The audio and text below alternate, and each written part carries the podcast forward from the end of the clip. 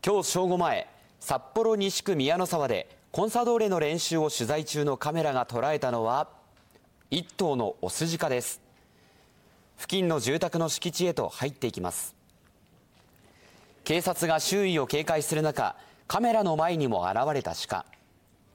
この後行く手を塞ぐパトカーを見て一瞬立ち止まるもののそのまま逃げていきました。さらに鹿の目撃は札幌駅近くの中心部でも。道庁や赤レンガもほど近い札幌中心部の植物園で鹿の目撃情報がありました。現在園を閉鎖し中に入ることはできません。午前10時ごろ鹿は中央区にある北海道大学の植物園に侵入しました。来園者の安全のため植物園は閉鎖されました。大きいとは角がある。あ角がある、はい、植物園結構鹿入ります初めてです。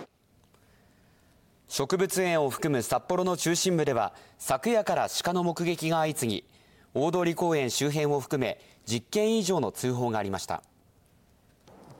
札幌の中心部では4年前札幌駅近くのマンションの敷地内にオスジカが出没。8時間をかけて捕獲されました今日植物園に侵入した鹿については周辺の道路に飛び出さないよう植物園の職員らが見守りを続けています。